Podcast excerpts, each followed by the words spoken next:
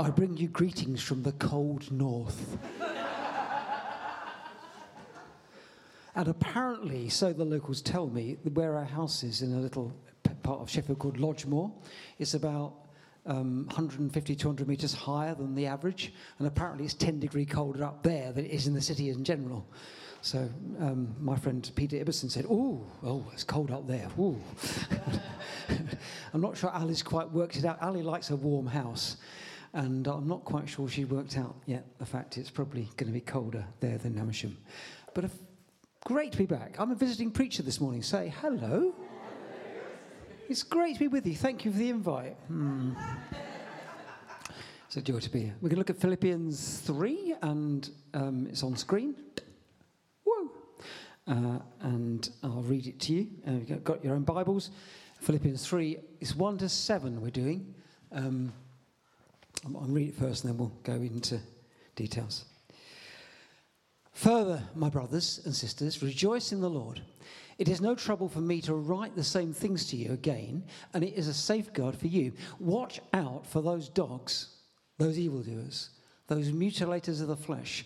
For it is we who are the circumcision, we who serve God by his Spirit, who boast in Christ Jesus, and who put no confidence in the flesh, though I myself have reasons for such confidence. If someone else thinks they have reason to be confident in the flesh, I have more circumcised on the eighth day, of the people of Israel, of the tribe of Benjamin, a Hebrew of Hebrews, in regard to the law of Pharisee. As for zeal, persecuting the church. As for righteousness based on the law, faultless. But whatever were gains to me, I now consider loss for the sake of Christ. Amen. Lord Jesus, just come to your word. Father, we pray by your Spirit that you take that written word and together you'd help us to see something more of your truth, Jesus. You'd encourage us and challenge us that we might, with Paul, know something of the joy that's in you. We might but have a right view about the stuff we have that's good and the stuff we have that's bad, and the stuff that's valuable and the stuff that isn't. Rearrange our thinking, Lord Jesus, by His Spirit. And the people said, Amen. Amen. Philippians 3 1 to 7. Rejoice in the Lord. First verse is this. Further, my brothers and sisters, rejoice in the Lord. It's no trouble for me to write the same things to you again, and, and it's a safeguard for you. Um, I think it's quite an appropriate first verse, really, isn't it? I said 8.30. I preached 8.30 this morning. And I sort of feel that, I mean, I've said a lot of stuff. If You've put all the words I've spoken in this church in the last 49 years together, it'd be a lot of words. but in a sense, there's only one core theme, and it is Jesus loves you, learn to love him, accept forgiveness, and live it out. Amen? Okay.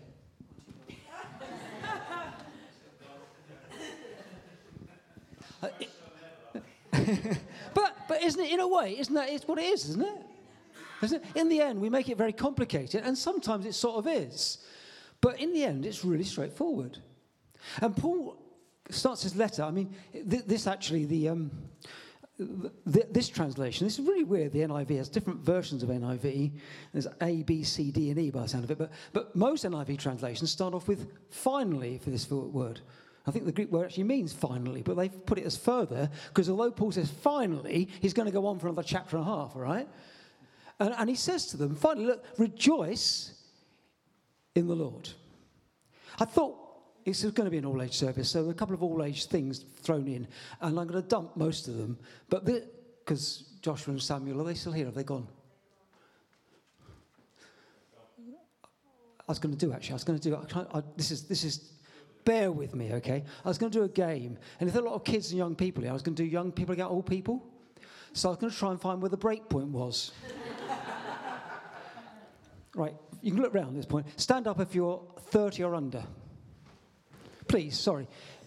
That's not the break point. 40 or under. Stand up if 40 or under. Mm, 45 or under. 50 or under. Oh my word. Sit down. I was going to do Young Gate Soldier, see, and I was going to do this. I thought, so what gives you joy? What makes you happy and joy aren't quite the same, are they? But I can't think what the difference is at the moment, and it's an all age service, so I'm not going to say too much. So, what gives you joy? Johnny, where's Johnny? Is he gone? Johnny? Oh. Can't rely on these worship leaders, can you? Um, so I thought I'd do a little game thing where I ask people to tell me, think of what gives you joy, and we'll try and guess. I'll bully people I know first. Think of something gives you joy, JC. Laurie, think of something gives you joy. You got one thing? Yeah, okay. Anyone, what do you think gives Laurie joy? What's the, what will give him joy? Di. What? No, no, no, no. Get with the game. Sorry, excuse me. Talk about yourselves. Di. So you've got to guess. Do you understand what Laurie gives Laurie joy? Is that okay? Yes, okay. Oh, can you see me after the lesson, please? Yeah. So, but Di guesses red wine. Is that right, Laurie? Just yes or no? Red wine. No. Come on, somebody else. Jesus. Jesus. Ah, but no, it's not what he's thinking of. Okay, we ban in future for this thing. We ban Jesus. Okay, that does come into that. What? Somebody else? What gives him joy? Cricket. QPR. QPR. Music. okay, tell us. Someone come to know the Lord. Ooh, someone coming to know the Lord. Now, because I don't want to be um, accused of breakup of marriages, uh, probably what Laurie should have thought of was Wendy. okay, and so in future, if you're married, you can't think the answers you can't think of. You can't think of your spouse or Jesus. Okay, is that okay? Let's be less holy about this. Okay. So, so JC, has got thought of something. JC. Okay. Someone guess what gives JC joy. What? A van that works. A van that works? Close? okay. A mini that works. A mini that works? That's the one. Right. if you haven't ever, have you, where is your mini now? In, in. Okay. Uh, if, if, you, if you ever want to ever want to go and visit JC and see his mini, it's, it's like a work of, I mean, I don't know what the word is quite, a lifetime's endeavour, isn't it? Let's do someone else. If you do, who should we do? Who else should we pick on? Fred. Think of something that gives you joy. Don't say it. Right, someone guess? Lancashire. Lancashire? Cricket? Correct. Is it? Yeah, yeah, well done. But you see, different things give us joy. And, and and of course, I suppose it's not the same all the time, is it? And many, many things. Paul says, rejoice in the. Rejoice in the. Because, you see, what he's saying to the Philippian church is really quite simple, but quite profound. Rejoice in the Lord because that is where long term, true, lifelong, in a sense, joy is to be found. Not the changeable circumstances you know, if, if your joy is in cricket, it goes up and down. I don't know if they started playing yet or. And, and all things do come and go, but the God, Lord doesn't. And it's really simple in my mind because you see, the most, the most core thing is that thing that God loves me. Amen. I don't know why. He just does. It sometimes strikes me as really, Lord, are you really thinking straight? But He does. And He's forgiven me in Jesus freely. And my position, I'm alive in the Spirit and I experience the Spirit, and that's a gift. I don't have to earn it, and I haven't got to worry about losing it. Because it's not a thing I ever got in the first place by me working hard. I worry about losing my marbles and I lose about losing my hearing and I lose about losing my keys. I'm always losing my keys, but I don't worry about losing my salvation because it's not something I ever got really myself. Do you understand? It's a gift. And I rejoice in that. No one can take that away from me. No one can, can, can ever go at me about it. And, and, and, and that is my core joy. The fact that God loves me and that I've come to love Him and I've accepted Him as Savior and I'm alive in His Spirit, and His Spirit indwells me, and He's my, he's my dad, and, it's my, and Jesus called me friend. And that relationship is absolutely on grace alone, nothing I earned ever.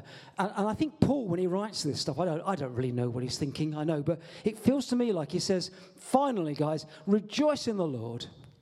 It's not a problem to me to write stuff to you. And then he realizes that actually there is stuff that steals our joy.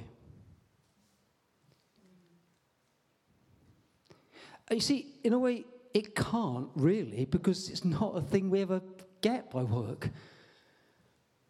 Because it's from God, it's a gift of God. Grace is like that. But he realized that in the real world, the enemy is out there all the time to try and steal that joy by making us feel, in, uh, whatever, mostly guilty, mostly incompetent and inferior and not up to it. And oh Lord, I've let you down again and I'm a dirty, rotten sinner type stuff. Because of course you are. Well, I mean, you may or may not be dirty. I mean, that I can't comment on. You may sniff the person next to you if you want to and see if they are dirty, but uh, perhaps not in church. But, but the sinner bit, you certainly are. Agreed? And you see, Paul is aware that in his culture, in the, in the church in Philippi, there were a great bunch of Christians who'd learned to follow Jesus, but there were people around who were trying to teach them other stuff. And in this case, they were these Judaizers who were saying, guys, you need to not only be a Christian and follow Jesus, but you must also be circumcised, follow the law of Moses, obey all those legal commands, um, which, of course, are posted. Do you know where they are in this church? The Ten Commandments? Yeah. If you, in this church, there's two big tablets. I sometimes wonder when I was younger whether the actual tablets Moses brought down from the mount of whatever because they look pretty ancient, don't they? Thou shalt love the Lord your God. Sorry, thou shalt have no other gods but me, oh dear. Chris, got it wrong. Thou shalt have no other gods but me. Come on, one. And ten. Now, are the commandments good? Yes. No, they're still true. Yes. Thou shalt have no gods but me. It's true, yeah? What's the danger with the commandments? Why is Paul worried about the Judaizers teaching the people at Philippi about obeying the law? The danger is that you think, if you're not careful, that if you break them, you will no longer be loved by God. The danger is that's religion, isn't it? It's religion in the end. There's legalism. There's like, I've got to do this stuff. If I don't do this stuff, I, I won't be accepted. It's so easy to slip back into it. And of course, in, in, in Philippi, they've only just come away from Judaism, from the law. That's the old covenant. In the old covenant, the mark of being a Jew was, for men anyway, was circumcision. Eight days Paul goes through and says, Look, I'm, I'm, I'm, the, I'm the best Jew of Jews. Tribe of Hebrews, until the eighth day, all that stuff, right? He, he says that I was everything. I obeyed the law as best I could. I, I was faultless. Every little detail of the law I tried to keep, but he knew that didn't get him salvation. Now, that's what Paul was worried about for Philippi. So this passage is about really, the bulk of this passage is about Paul saying, do not go this way. He's pretty aggressive about it. He calls them dogs, which is a very derogatory word. The people who are trying to pull the Christians at Philippi back into old legalism. He calls them evildoers. Whew, that's harsh. Really harsh. Because he sees, I think, that the joy of the Lord comes out of knowing it's by grace, and out of that comes holy living. Don't get me wrong, as I always say, Living holy lives is important. The commandments still matter, but they're not the way to God, they're the response having found God. They're not the route into his presence, they're the output from his presence. They're not a threshold to get to God, they're a guardian in the way we walk with God. Any of those help you? And again, back to the first verse I say the same thing again and again, maybe some of you get it. I mean, forgive me. But in a sense, you feel when you're preaching sometimes to myself. I slip back into it so easily myself. How many times have I found myself thinking, oh Lord, I did it again? You don't want to know what the actual sin was at that point. And it's right to have a fear, to have an absolute abhorrence of sin, because it is the thing that sent Jesus to the cross. Right? Do you get me? But that's not security that we have. We mustn't get in the place where that becomes our security. I've been a good boy this week. It's got to be in the place where I know God loves me.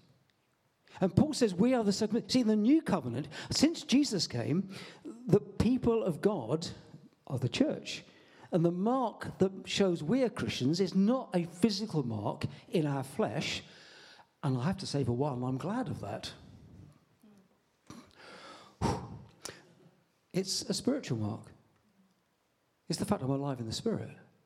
It's the fact that, uh, you know, what Laurie often says, Jesus didn't come to make bad people good, but dead people alive in the spirit. It's the mark of the Holy Spirit. We are the circumcision, Paul says. We are the people who are properly circumcised in our spirits and alive. Because the new covenant is a spiritual thing. It's, not in, it's no longer the case that God's people are like a physical group of people. They're now a spiritual bunch of people, and they're physical people as well, of course, but the mark is spiritual. We are the circumcision, he says. And, and, and I, so, you know, the passage, basically, Philippians is a really encouraging book. And this bit comes in the middle because Paul, I think, realizes rejoice in the Lord is the core message this morning. Rejoice in the Lord, but be careful about the slip back into legalism, about the slip back into taking the commandments, about having rights and wrongs, and making that the way in. And it's a treacherous road sometimes. It comes in sneaky ways. The enemy is so keen to take away from us because grace, in the end, is nuts, isn't it? It just doesn't make sense, does it? In a human thinking way, it just doesn't make sense. Actually, to be honest, the more the older I've, the more I live as a Christian, the more I read the Bible, the more of it I think it's just nuts. Lord, how did you how did this work? I mean, to be fair, quite a lot of physics is nuts as well, if you go into in detail. Um, yeah, um, I've found a bit of time to read to relearn some physics recently as well, and some of that's just like wow. And I quite like the way that the physical world is like that in a way, sort of inexplicable, if that makes sense. The fact that you know particles, you can't say where a particle is if you want to know how fast it's going. You can say how fast it's going accurately, but you can't say then where it is. It spreads out over all space. It's like, what? Grace is not logical in a human way of thinking, but it's blooming brilliant. And that has to be guarded because so much of our culture takes it away. You can't really think that God loves you and forgives you, dirty little old you. Can you really think you a speck on? Look how big the cosmos is a thousand million stars in a thousand million galaxies, and you, tiny little speck, think that God loves you and died for you? Yes. Yes. Isn't it amazing? It's nuts, but it's amazing. Rejoice in the Lord. Paul says, verse 7. Can we get to verse 7? I, have I've missed all the slides out, really. Yeah, that's it. Well, well that was br- round of applause for the man at the back. Brilliant. Well done. um, I'm going to land it, Laura. Is that okay? Is that all right? Yeah. I, I don't know how, whether the um, shoe thing um, that Laura did was intentional or spirit guided or both. Um, uh, but you see, Laura's doing things saying sometimes the good things what hold us back. And for Paul, his history as a Jew was a good or bad thing? Good thing. Brilliant thing, right? It's, it's good that he was a Hebrew Jew. Good that he read the law. It's a good that, but he says, whatever gains were to me, I now consider loss for the sake of Christ. This goes on in more depth next week. So come next week and hear the next bit. And in a sense, that thing with the shoe, Laurie, is, is, illustrates that. Sometimes the good things hold us back. In some ways, it's easier, as Laurie said, to drop the bad things. the good things, you think, well, that's a good thing. And sometimes they hold us back. Our security is not in the good things. Praise Jesus. I've had actually some, you know, good things have happened. I, am not a bad preacher, you say. Mm, yeah. I'm not a bad teacher. I'm not, mm, Ali's not here. I'm not a bad husband. I've done some good stuff, actually. And I've got some good things, but I don't, but they're of no value. Ultimately, I consider it all loss compared to the joy of knowing Jesus. That's where the joy is. It's a really simple message. It's no hardship for me to say it again, and it's a safeguard for you. That everything, everything that you have, everything you are, it's all wonderful stuff, but in the end, it's all about Jesus.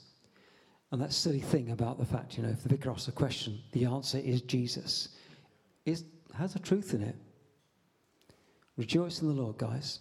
St. Leonard's community, I love you, and I've walked with you for a long time. Some of you for, look at Pete and Katie, half a, more than half a lifetime, five sevenths of a lifetime in my case. But, right? And it's been great. It's been really great. And we, our paths have gone because God's called us to other stuff, and, I don't know how it's going to go. I'll keep you in touch every now and then, possibly. But I just encourage you, community, to love each other and to encourage each other to rejoice in the Lord. To do rejoicing, but make sure it's in the Lord. To keep on that. The battle is for real. And the battle at the moment is fierce. But the battle isn't fierce because the enemy is getting stronger. The battle is fierce because we're becoming more awake and alive as a prophetic community. And the more we, I say we, because I'm still here, you, are willing to stand up and count for Jesus, the more the enemy will come at you. That's just the way life is. And at the core of that, whatever else goes on, rejoice in the Lord, because in the end, that's what it's about. In the end, that's the only thing that is like absolutely secure. Is God's love for you and your love in response to Him and the free gift of grace that means you're His kids. And I love you, St. Leonard's. I love you individually as a group. And I shall pray for you. I shall do the 10 days of fasting. Don't forget the fasting in August. Is it 10 days for everybody? That's just for leaders. Yeah. Yeah. I'm going to do the I'm going to do the first 10 days and then, then I shall cut the last soul ties, if that makes sense. But right? Doesn't it's no burden to me to say it again. Know God loves you, love Jesus, and rejoice. Amen.